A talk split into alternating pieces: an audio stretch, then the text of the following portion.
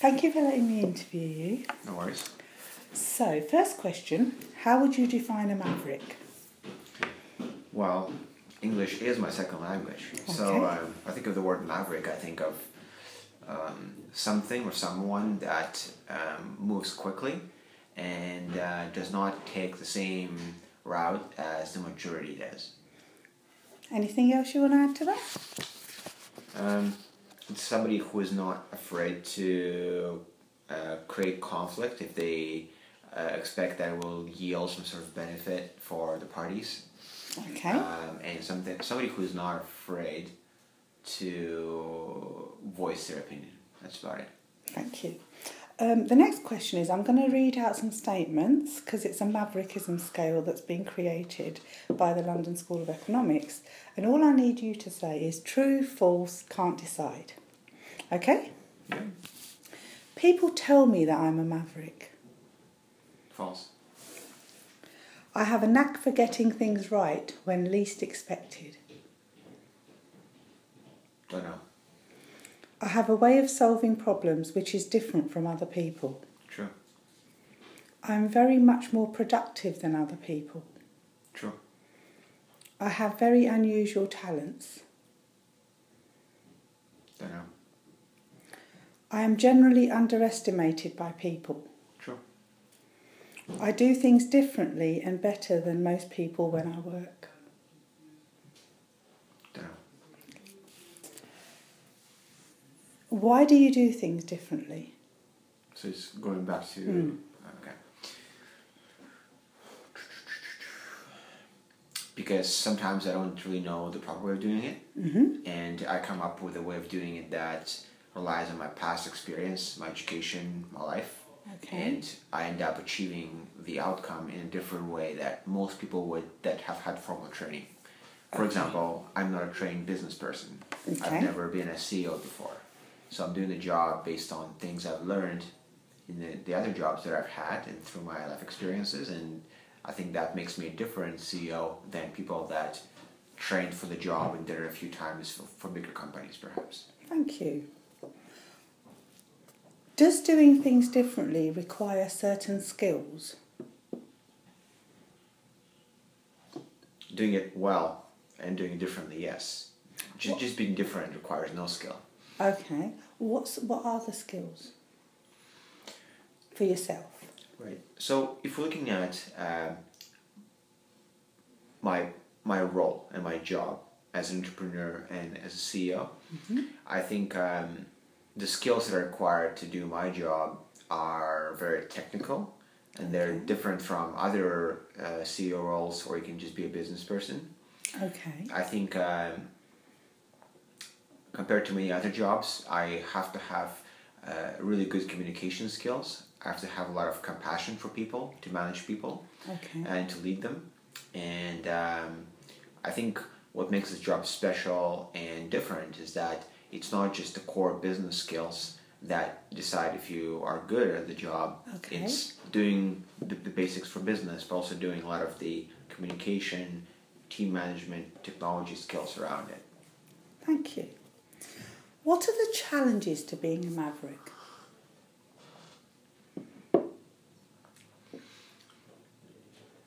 I think you have to be um, you're going to be challenged more than if you're not a maverick. Mm-hmm.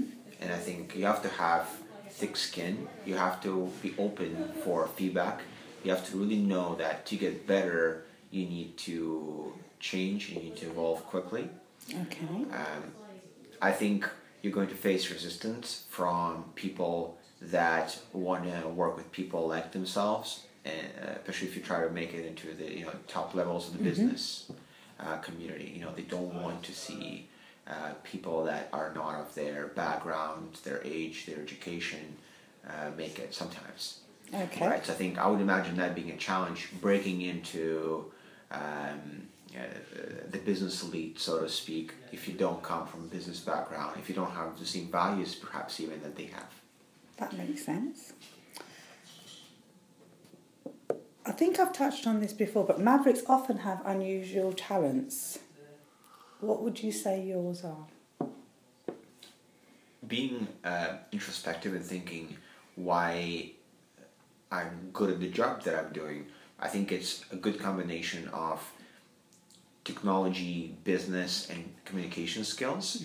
I think I have a very good grasp of all 3 without being uh, absolutely amazing at either one of them. I think what's rare is that I bring all three to the table, and that combination is very important for being an effective leader of a technology organization. Thank you. Have you always taken a maverick approach to business, or was there a particular trigger that I think to business, yes, because I never intended, as you know, to start a business. I was never trained to start a business. So from the very beginning, I always just did things the way that makes sense to me uh, as, as an engineer. And I think somebody looking outwards would say these guys are completely uh, uh, pursuing a non-conventional approach. In fact, we've been told uh, over the years that you know even when we we're just two guys in an apartment that we punch above our weight. People always saw us taking these bets that seemingly were too big for us to make and having have aspirations that were not in line with our resources if you look from the outside. Okay. But uh, we didn't care because we wanted to achieve a certain outcome and um, we would take a maverick way to, to get there uh, if necessary. Okay. Are you always a maverick, or do you choose to be so at times? I think you don't have to be different at every single thing that you do. I think that is probably gonna be borderline crazy if you're if you're completely different in Okay. everything. I think it's important to be a maverick at th- uh, in in in areas and in um, things where you need to innovate and change and and uh, compete with somebody else. I think in many other aspects of business or life, you can just uh, look at how other people are doing it and do it the same way but better without trying to be different. Okay. My next question, but you've kind of asked it in this, but I want to ask you in case you wanted to add anything else, is how and why do you choose to be a maverick or not? I think you should have a gut feel if an approach that you are presented with is the best approach to take. Mm-hmm. And if you feel that something is just wrong or something doesn't add up, you might take a different route that makes more sense. Okay. So it's more like your gut reaction um, to an opportunity um, that determines whether you should just say, "Yep, I'm going to do it the way everybody else does it," like Okay. banking with a, with a big bank. You want to have a big bank banking uh, with a company, right? Okay. Or if you choose to be a maverick and say, you know, everybody else chooses to go to raise investment, but I'm not going to do that because I don't believe in this being the right thing for us. Okay. So it's it's a case by case decision, I think. Okay. And is it a conscious or unconscious decision to be the maverick in those situations? Well, I think it's unconscious. If you're consciously saying, "I'm going to do this just to be different," I think it's a risky, uh, risky, uh, ego-affected uh, way to look at things. Okay. What are the advantages and disadvantages of being a maverick in business?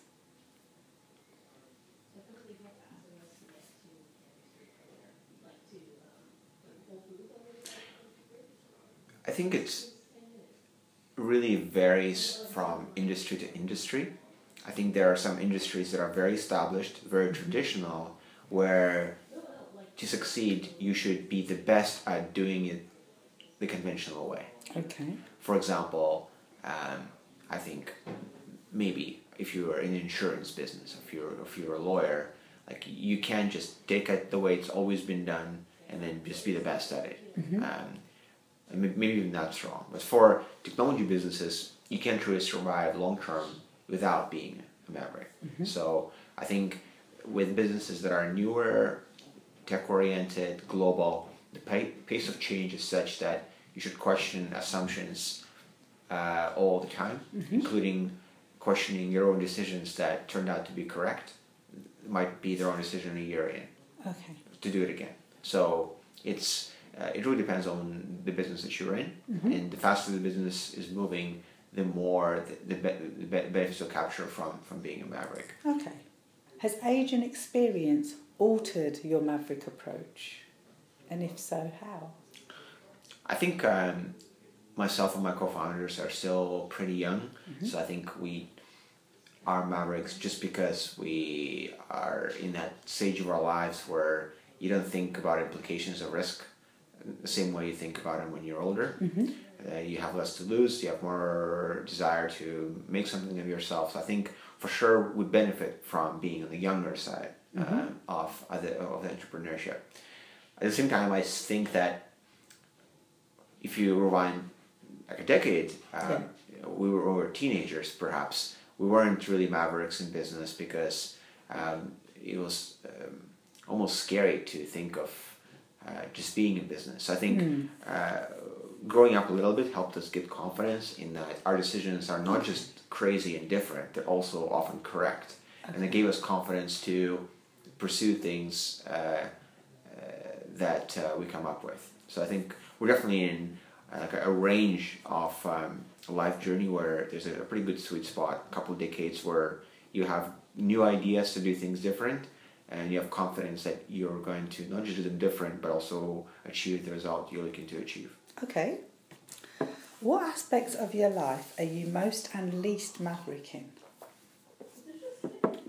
Most and least maverick in. In life and business.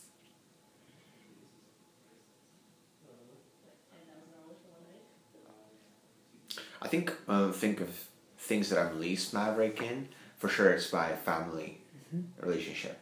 I think it's incredibly uh, normal. I hang out with my sister a lot, with my parents and grandparents. I see them every week. So I think that's um, probably how people used to do it for, for, for millennia. And this is how I do it. So it's not maverick at all.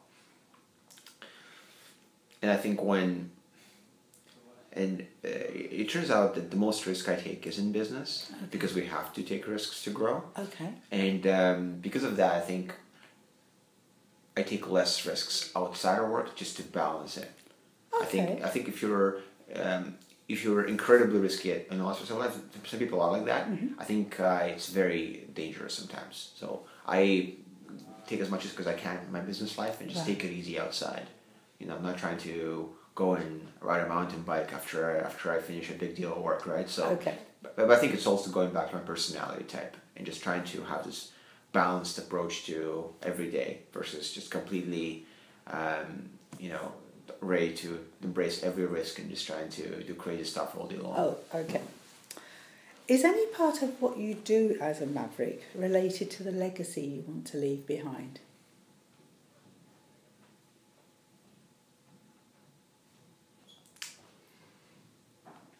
I think we know that to build a legacy, you have to build um, a large company that stands for something and that people uh, trust the brand of. So I think because we're taking these risks, the goal is to build a company that lasts, that people remember, uh, and that influences the way people uh, access information on the internet uh, through their mobile devices. So I think for sure the risks we do take are to build something big versus just risk for the sake of risk and we don't really care if anything happens. So yeah, there's there's purpose behind it. Okay. Mavericks tend to be big risk takers. Well, tend to be risk takers. What's the biggest risk you've taken in business to date?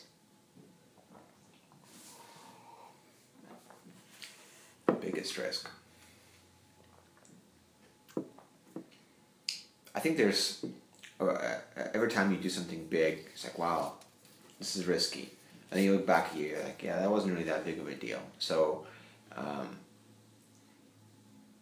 it, it, it's hard to say because the business is growing and and we're maturing. I think definitely the one uh, the biggest risk I think are when you hire people for important roles Okay. because people are everything in a company and you are always taking a risk on bringing somebody new into your culture. Um, if you're doing your job hiring they're uh, really talented really amazing with their own way of doing things. And i think if you do a poor job supporting and integrating that person uh, or if they do a poor job you risk your culture which is the most important thing for an organization. So I, I think when I look back at our six and a half years in business, uh, the biggest risks I can remember were bringing in new people that were completely different from the rest of the company. Okay. That brought a key skill that we didn't have, and that worked out becoming a part of the company and helping us level up. When I look at the at the history of Mobilify, there's people that came in that became inflection points in our growth. Okay. And I remember my, my feeling hiring those people, I was a bit uneasy because it was new. Okay. You know, as a new person uh, with a new skill, I knew we were missing that, but I wouldn't know what would work out. And thankfully, in most cases, it did work out. Okay. So it's that.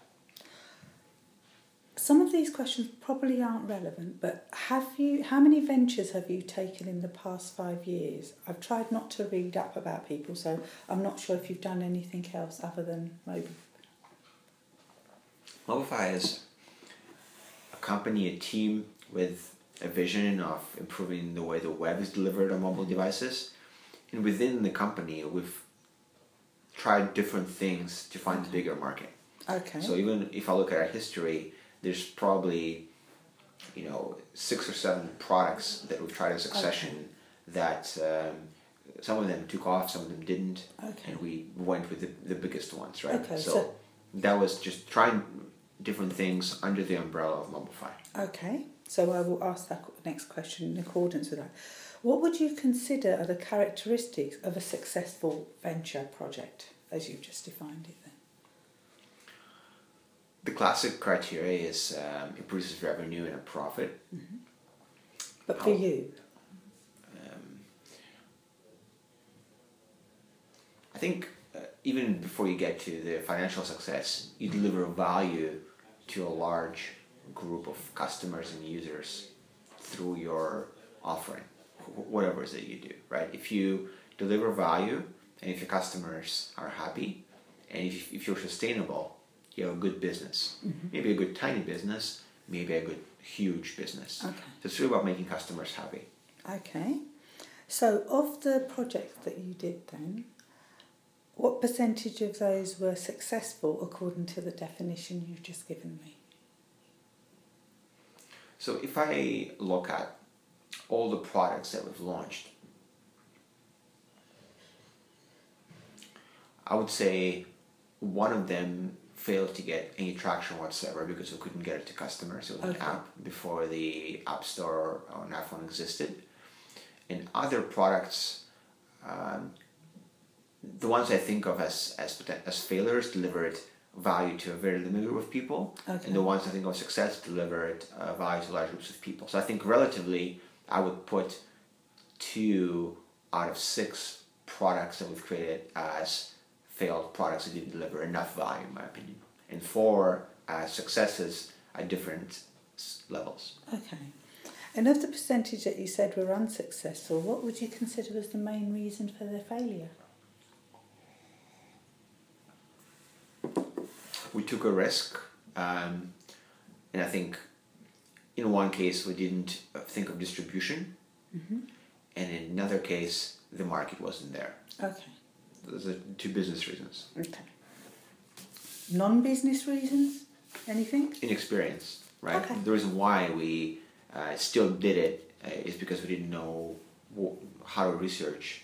We just were excited about building something, and um, we still did it. We learned from it, but the the outcome we wanted to um, have didn't surface. Okay. How important is team to you as a maverick? It's everything. Yeah, It's everything. yeah. Does being a maverick affect your approach to leadership, do you think?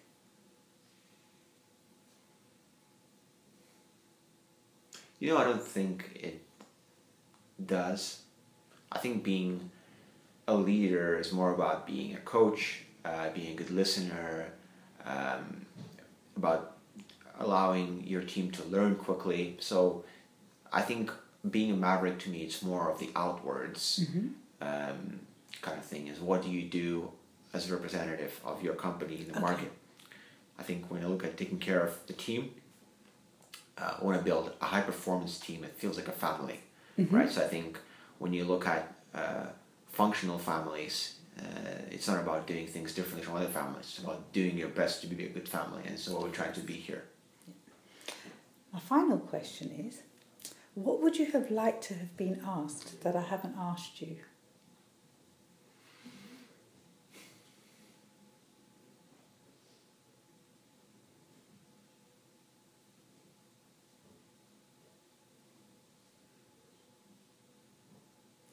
I think because uh, these questions really focused on behaviors and why you do things the way you do it. Um, one thing you could ask is about role models in the industry, um, whether uh, being a maverick has something to do with seeing other mavericks succeed, right? Like why other outside actors that influence your behavior, right? Other CEOs, leaders in politics. Um, and if I was to ask myself that question, I definitely think that there's a lot of people that inspire you to just do things your way because you believe in your way, even if mm-hmm. nobody else does. And of course, the successful stories are when that was the right approach. You don't hear about all the failures. The yeah. people go ahead thinking I got it right, and then no, it didn't work out whatsoever. Exactly. But I think for inspiration, definitely it helps to see uh, people that have a vision and they are willing to work for years to make it successful. Uh, that inspires the maverick decision making that we might have in, in our jobs. Thank you very much.